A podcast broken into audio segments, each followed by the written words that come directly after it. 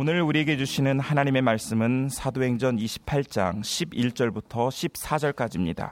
석 달 후에 우리가 그 섬에서 겨울을 난 알렉산드리아 배를 타고 떠나니 그 배의 머리 장식은 디오스 구로라 수라구사에 대고 사흘을 있다가 거기서 둘러가서 레기온에 이르러 하루를 지낸 후 남풍이 일어났으므로 이튿날 보디올에 이르러 거기서 형제들을 만나 그들의 청함을 받아 이래를 함께 머무니라. 그래서 우리는 이와 같이 로마로 가니라. 아멘. 오늘은 2018년 새해 들어서 처음 맞는 신년 주일입니다. 그리고 오늘의 우리를 위해서 하나님께서 2000년 전부터 예비해 두신 오늘 본문 11절 말씀은 이렇습니다. 석 달 후에 우리가 그 섬에서 겨울을 난 알렉산드리아 배를 타고 떠나니 그 배의 머리 장식은 디오스구로라. 바울이 멜리데 섬에 조난당한 지 석 달이 지났습니다. 바울이 멜리데 섬에 조난당했던 것은 그 전해 겨울이 시작될 무렵이었고 본문의 시점은 이듬해 봄입니다. 바울이 멜리데 섬에 석 달 동안 체류하는 가운데 그 섬에서 우리처럼 바울도 새해를 맞이한 것입니다.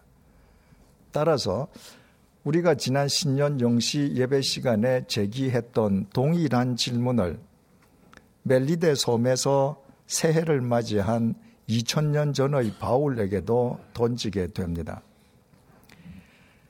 바울이 그의 전 생애를 통틀어 멜리데 섬에서 새해를 맞이한 것은 본문이 처음이자 마지막입니다.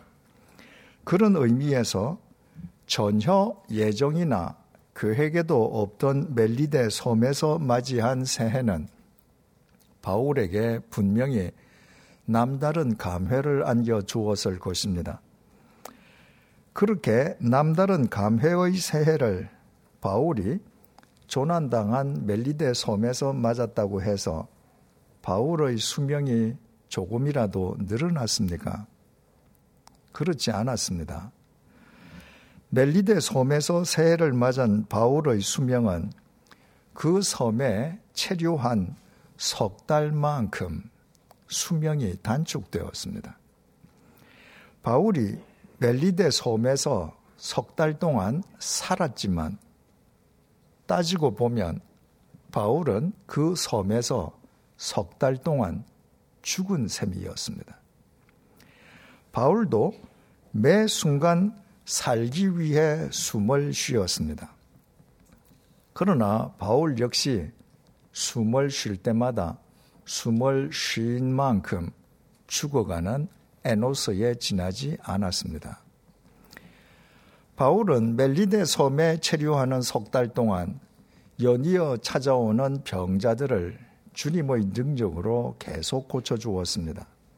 그렇지만 정작 바울 자신은 불치의 병으로 시달려야만 했습니다. 이때의 시기는 대략 추후 61년으로 이때 바울의 나이는 53살이었던 것으로 추정되고 있습니다. 당시의 평균 수명을 훌쩍 넘겨버린 노년의 나이에 불치의 지병에 시달리던 바울이 멜리데 섬에서 새해를 맞이했습니다. 말이 좋아 새해이지 노쇠하고 병약한 바울이 자신의 죽음에 석 달만큼 더 가까이 다가간 것입니다. 그런 바울에게 무슨 새 것이 생성될 수 있으며 그가 달력상의 새해를 맞았다고 그것이 무슨 새해가 될 수 있겠습니까? 만약 바울 홀로였다면 그가 멜리데 섬에서 맞은 새해는 달력상의 새해 이상일 수는 없었을 것입니다. 그러나 바울은 홀로가 아니었습니다. 하나님께서 바울과 함께하고 계셨습니다. 그래서 비록 노년의 나이에 지병에 시달릴 망정, 바울이 멜리데 섬에서 평생 처음 맞은 새해 역시 눈부신 새해였습니다. 본문 11절을 다시 보시겠습니다. 석 달 후에 우리가 그 섬에서 겨울을 난 알렉산드리아 배를 타고 떠나니 그 배의 머리 장식은 디오스구로라. 최종 목적지가 로마였던 바울이 멜리데 섬에 조난당했던 것은 그가 승선했던 알렉산드리아 배가 죽음의 유라굴로 광풍에 휩쓸렸다가 멜리데 섬 인근 해역에 좌초한 까닭이었습니다. 그리고 바울은 겨울철 지중해 항해 금지가 해제될 때까지 그 섬에서 석 달 동안 체류했습니다. 새해를 맞은 바울이 항해 금지 해제에 맞추어 로마로 떠나가기 위해서는 새로운 배가 필요했습니다. 좌초한 알렉산드리아 배에서 멜리데 섬에 상륙한 조난자는 바울을 포함해서 총 276명이었습니다. 그들이 다 함께 승선하기 위해서는 좌초한 알렉산드리아 배와 같은 대형 선박이 필요했습니다. 놀랍게도 멜리데 섬에는 그 섬에서 겨울을 난 알렉산드리아 배가 정박해 있었습니다. 그 배의 이름이 좌초한 배와 동일하게 알렉산드리아 배인 것은 그 배 역시 이집트의 곡물을 알렉산드리아에서 로마로 수송하는 대규모 곡물 수송 선단에 속한 배였다는 의미입니다.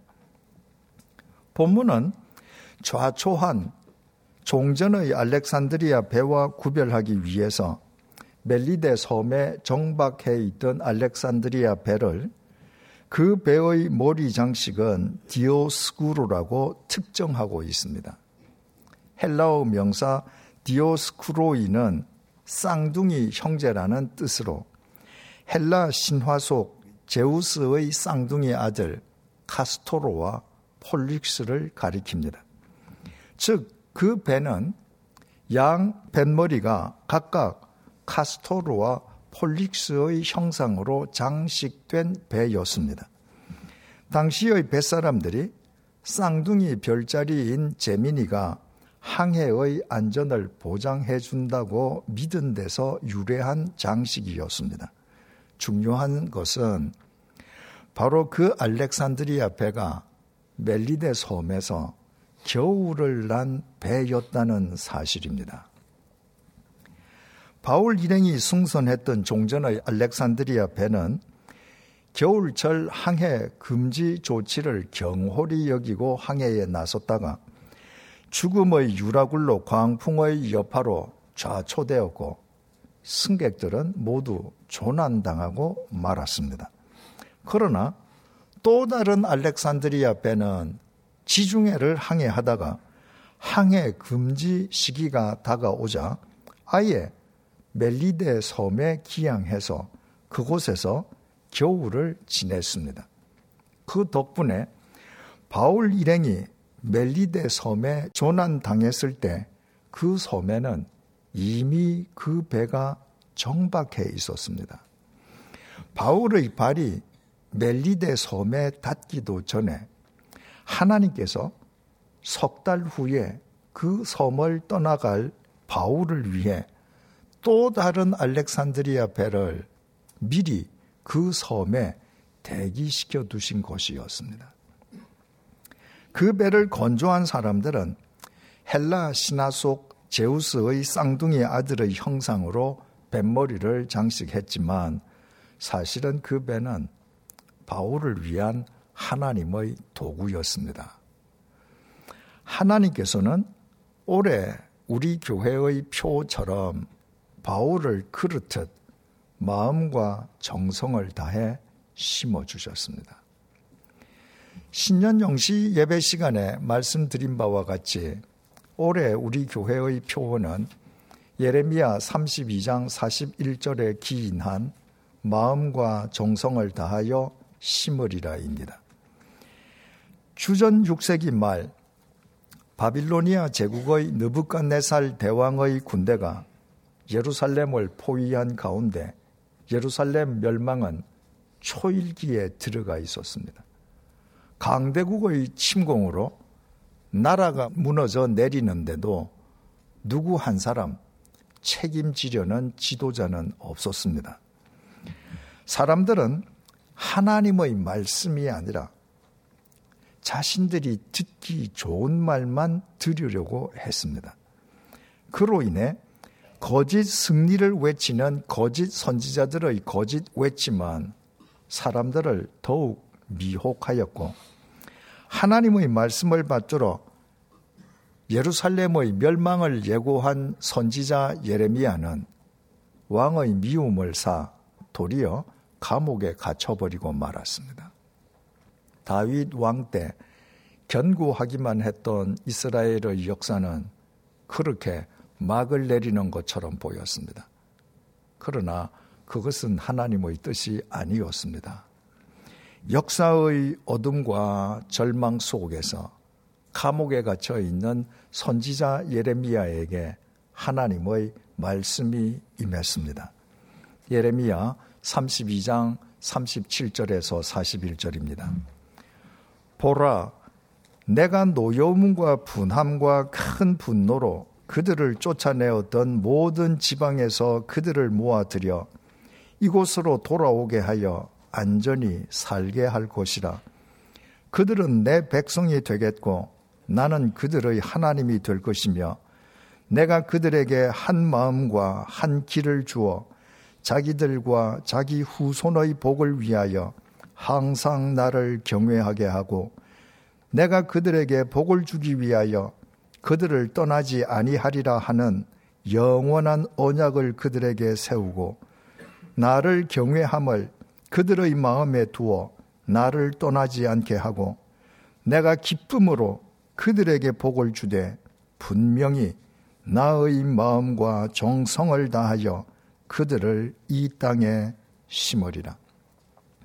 하나님께서 예루살렘 멸망을 허락하시는 것은 당신을 등진 이스라엘 백성을 버리시기 위함이 아니라 그들을 당신의 백성으로 되품어 주시기 위함이었습니다.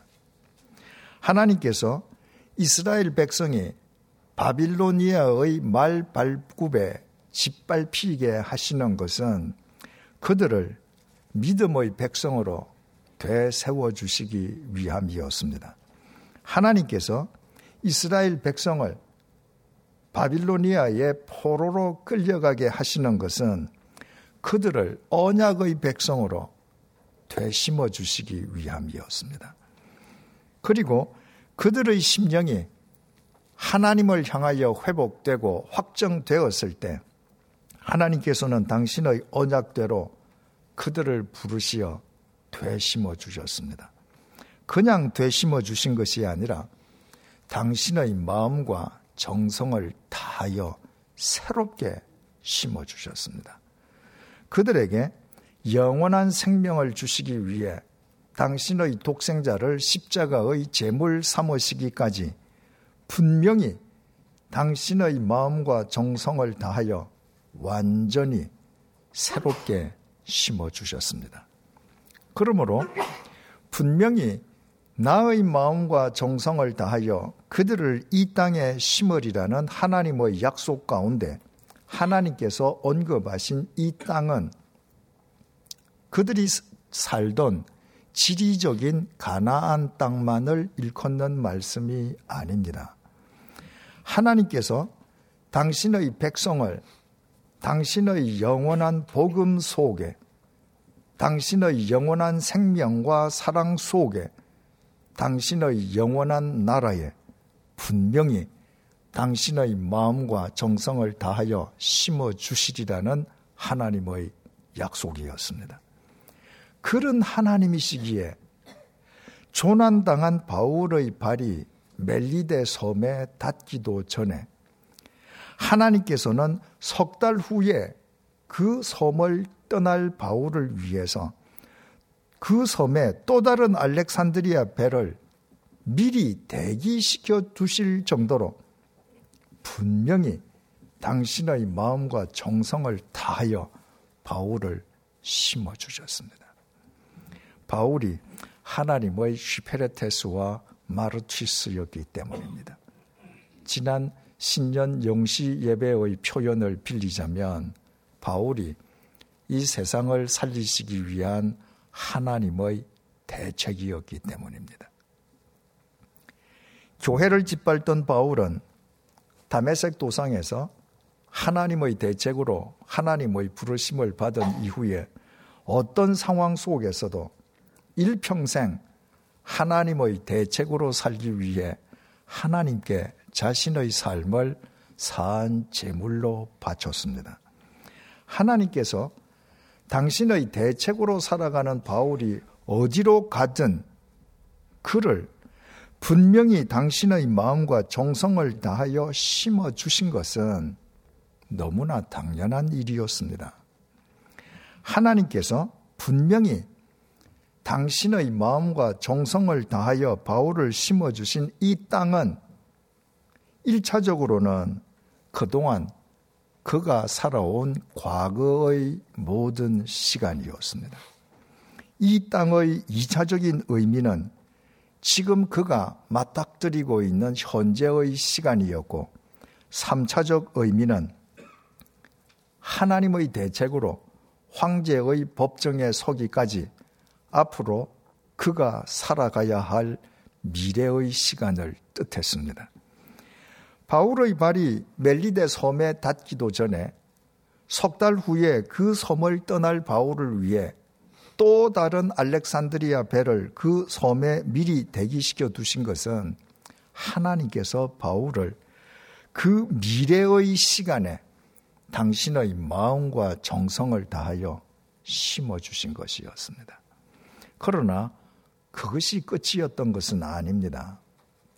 바울에게 하나님께서 심어 주실 이 땅의 궁극적 의미는 시간과 공간을 초월한 영원이었습니다. 하나님께서는 로마에서 당신의 대책으로 참수형을 당한 바울을 분명히 당신의 마음과 정성을 다해 영원 속에 영원한 사도로 영원히 심어주셨습니다. 그래서 바울은 하나님의 영원한 말씀 속에서 오늘도 우리 가운데 영원한 사도로 영원히 살아 있습니다. 멜리데 섬에서 새해를 맞은 바울은 그 섬에 조난당했던 석 달 전과 비교해서 오히려 석 달만큼 늙었습니다. 당시의 평균 수명을 훌쩍 넘긴 노년, 노년의 나이에 지병에 시달리던 바울의 육체는 석 달만큼 쇠퇴해 줬습니다. 그가 멜리데 섬에서 새해를 맞았지만 석 달만큼 죽음에 더 가까이 다가간 바울에게는 새로울 것이 아무것도 없었습니다. 그러나 하나님께서 바울과 함께하고 계셨습니다. 분명히 당신의 마음과 정성을 다하여 바울을 과거 속에 심어주셨던 하나님. 분명히 당신의 마음과 정성을 다하여 바울을 현재의 시간 속에 심어주고 계시는 하나님. 분명히 당신의 마음과 정성을 다하여 바울을 미래의 시간 속에 심어 주실 하나님. 이 세상의 시간과 공간을 초월해서 분명히 당신의 마음과 정성을 다하여 바울을 영원 속에 심어 주실 하나님께서 바울과 함께하고 계셨기에 비록 바울이 늙고 병약한 몸일 망정 조난당한 멜리데 섬에서 눈부신 새해를 맞았습니다. 그 하나님께서 2018년 신년 주일 예배를 드리는 우리에게도 분명히 나의 마음과 정성을 다하여 너희들을 이 땅에 심으리라고 약속해 주고 계십니다. 제 자신에 관해 말씀드리는 것을 양해해 주시기 바랍니다. 저는 몇 달 전부터 류마티즘을 앓고 있습니다. 류마티즘이 확인되기 전까지는 어깨, 손목, 무릎, 발목의 통증으로 밤에 잠을 자지 못했습니다. 주일마다 설교를 할 때에도 30여 분 서 있는 것이 너무 고통스러워서 여차하면 교우님들께 양해를 구하고 앉아서 설교하기 위해 항상 뒤쪽에 높은 의자를 비치해 두었습니다. 다행하게도 최근에 병원에서 제 증세에 맞는 약을 처방해 주어서 격심한 통증에서는 벗어났습니다. 그 대가로 24시간 밤낮으로 얼굴이 부어 있습니다. 그래서 요즘 사정을 모르는 교우님들로부터 얼굴과 화색이 좋아졌다는 인사를 많이 받습니다. 제 마음대로 움직여지지도 않을 정도로 매일 부은 얼굴로 일상의 삶을 사는 것은 여간 힘들지 않습니다. 그러나 그렇다고 제가 만약에 류마티즘 약 복용을 중단해버리면 어떻게 되겠습니까? 얼굴의 붓기는 빠질런지 모르지만 류마티즘 증세는 더 악화될 것이고 저는 날이 갈수록 더 격심한 고통에 시달리지 않겠습니까? 제 류마티즘 증세가 완치될 수 있겠다는 의사의 말을 만약 제가 믿는다면 아무리 오랫동안 부은 얼굴로 사는 불편함을 감수하더라도 의사의 지시에 따라 매일 성실하게 약을 복용해야 되지 않겠습니까? 그렇게 하면 언젠가는 류마티즘과 얼굴의 붓기에서도 벗어나는 새로운 날이 제게 이르지 않겠습니까?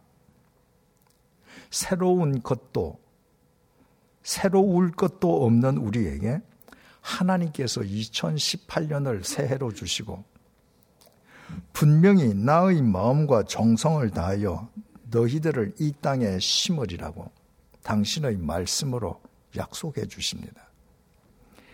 하나님께서 우리를 이 땅에 심으신다는 것은 우리의 가정을, 우리의 일터를, 이 땅의 교회를, 우리 사회를 새롭게 심어주신다는 말씀입니다. 우리가 하나님의 이 약속을 정령 믿는다면 바울처럼 우리 자신이 먼저 이 세상과 시대를 위한 하나님의 대책이 되어야 합니다. 우리가 하나님을 믿는다면서도 자기 마음대로 살기 위해 하나님의 대책이 되기는 거부한다면 그것은 제가 얼굴 붓기를 빼기 위해서 류마티즘 약 복용을 거부하는 것과 같지 않겠습니까? 우리가 그렇게 살아서야 해마다 달력을 교체하면 교체할수록 점점 더 죽음에 가까워질 뿐인 우리에게는 본질적인 새해, 새날은 영영 불가능할 수밖에 없습니다.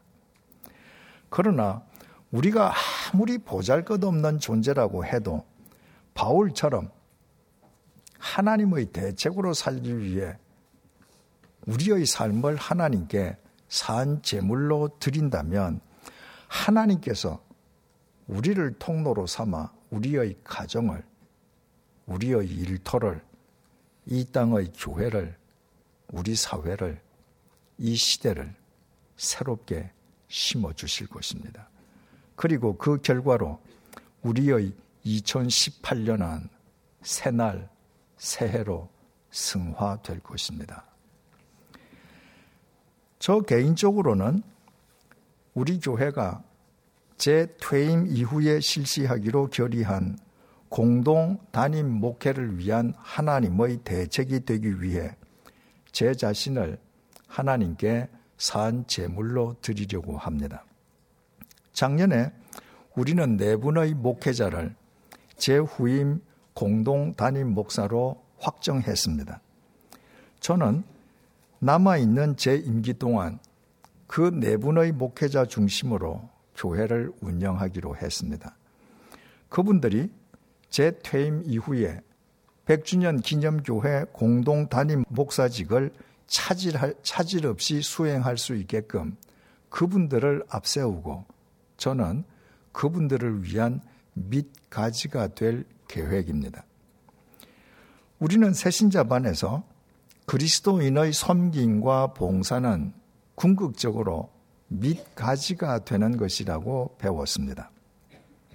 하나님께서 창조하신 이 세상의 모든 나무는 오래되고 굵은 가지일수록 밑가지가 됩니다. 윗부분은 여리고 새로 나온 가지들 몫입니다. 크고 높은 사람일수록 높은 자리를 차지하기에 그 무게를 이기지 못해서 쉽게 무너져 내리는 인간 조직과는 달리 나무가 어떤 여건에도 무너지지 않는 조화와 균형을 견지하는 것은 크고 굵은 가지일수록 밑가지가 되어 든든하게 나무를 받쳐주기 때문입니다. 교회도 그와 같아야 된다고 했습니다. 오래된 교인일수록 보이지 않는 든든한 밑가지가 되어야 그 위로 계속 새로운 생명의 가지들이 이어지는 참된 교회를 이룰 수 있습니다. 그래서 저는 제 후임 공동 담임 목사님들을 위한 밑가지가 되는 것을 100주년 기념교회에서의 제 마지막 소명으로 받아들이고 있습니다. 대외 업무는 벌써부터 대외 업무를 총괄할 담임으로 예정된 김영준 전도사님 중심으로 운영되고 있습니다. 참고로 1972년생인 김영준 전도사님은 올해 가을에 목사 안수를 받을 예정입니다. 교회 학교는 지난 12월 1일부터 교회 학교 총괄 담임 예정자인 이영남 목사님 중심으로 운영되기 시작했습니다. 교구 관리 및 목회와 행정 업무 역시 올해 1월 1일부터 목회와 행정 총괄 담임 예정자인 김광욱 목사님 중심으로 운영되고 있습니다. 앞으로 상임위원회도 김광욱 목사님 주재로 운영할 예정입니다. 영성 총괄 담임 예정자인 정한조 목사님도 올해 1월 1일부터 매주 화요일에서 금요일까지 네 번의 새벽 기도회 설교를 시작했습니다. 구역 성경 공부와 작년 교구 수련회도 정 목사님의 책임으로 진행될 것입니다. 주일 예배 설교는 6월 말까지 상반기에는 정한조 목사님과 제가 두 번씩 번갈아 가며 설교할 예정입니다. 이번 달부터 매달 첫째 주일과 셋째 주일에는 제가, 둘째 주일과 넷째 주일에는 정 목사님이 설교하겠습니다. 다섯째 주일이 있는 경우에는 목회와 행정을 총괄하는 김광욱 목사님이 설교하게 되겠습니다. 하반기가 시작되는 7월부터는 저는 한 달에 세 번째 주일 한 번만 설교할 예정입니다. 7월부터 매달 첫째 주일에는 김광옥 목사님이 둘째 주일과 넷째 주일은 상반기처럼 정한조 목사님이 다섯째 주일이 있을 때에는 이영란 목사님과 김영준 전도사님이 번갈아 가며 설교하게 되겠습니다. 제가 퇴임한 이후에는 청빙위원회의 합의에 따라 정한조 목사님이 매달 첫째 주일부터 셋째 주일까지 한 달에 세 번, 김광호 목사님이 매달 마지막 넷째 주일 한 번, 그리고 다섯째 주일은 이영란 목사님과 김영준 전도사님이 번갈아 가며 설교하게 되겠습니다. 저는 이제 그분들을 위한 밑가지로 제 퇴임 후에 그분들이 100주년 기념교회의 공동 담임 목사로서 최선의 역량을 발휘할 수 있게끔 최대한 그분들을 또 바쳐 드리려고 합니다. 교우님들께서도 그분들을 위해 기도해 주시고 그분들의 동력자가 되어 주시기를 당부합니다. 한국 교회 미래를 위한 길닦기의 사명을 부여받은 우리 교회로 하여금 공동 단임 목회의 새로운 길을 열게 하신 하나님께서 당신이 세운 네 분의 후임 단임 목사님들을 이곳 양화진에 한국 교계에 이 시대에 다가올 미래에 분명히 당신의 마음과 정성을 다하여 심어 주실 것을 저는 확신하고 있습니다.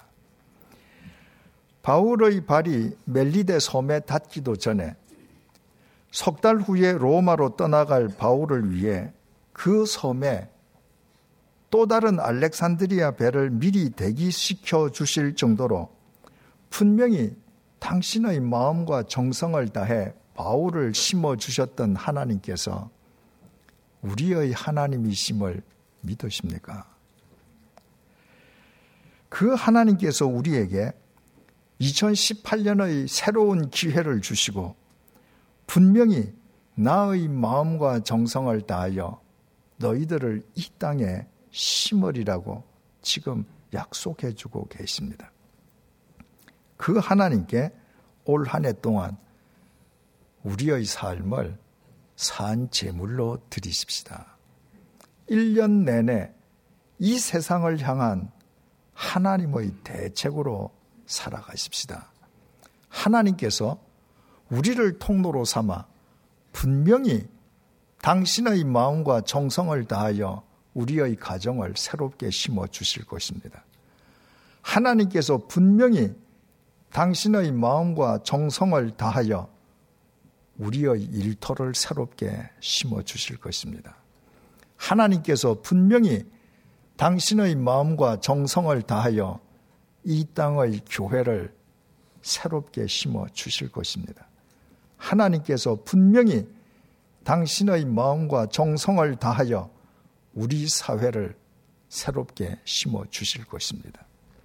한 해 더 죽음에 가까이 다가간 우리에게는 새로울 것이 아무것도 없어도 분명히 당신의 마음과 정성을 다해 우리를 새롭게 심어 주실 하나님의 은혜 속에서 우리의 2018년은 날마다 새해, 새날로 엮어져 갈 것입니다. 기도하겠습니다.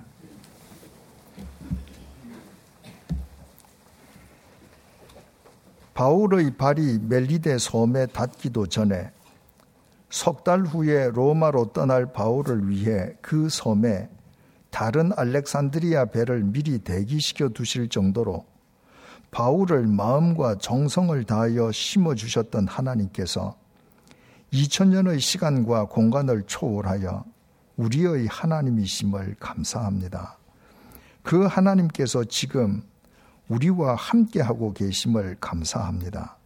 그 하나님께서 우리에게 2018년의 새로운 기회를 주시고 분명히 나의 마음과 정성을 다하여 너희들을 이 땅에 심으리라 약속해 주시니 감사합니다. 한 해 더 죽음에 가까이 다가간 우리 자신에게는 새로운 것이 없고 우리를 둘러싸고 있는 여건 또한 새로울 것이 아무것도 없어도 당신의 마음과 정성을 다하여 심어 주시리라는 하나님의 약속을 믿고 우리 모두 2018년도 속으로 힘차게 발을 내딛습니다. 올 한 해 동안 어떤 상황 속에서도 이 세상을 위한 하나님의 대책으로 살아가게 해 주십시오. 우리가 2018년을 맞기도 전에 우리 각자를 위해 2018년 속에 미리 대기시켜 두신 또 다른 알렉산드리아 배를 발견하는 믿음의 눈을 갖게 해 주십시오. 그리하여 우리 각자의 또 다른 알렉산드리아 배에 승선하는 우리의 2018년이 우리가 거쳐온 그 어느 해보다 눈부신 새날 새해로 엮어지게 해 주십시오. 예수님의 이름으로 기도드립니다. 아멘.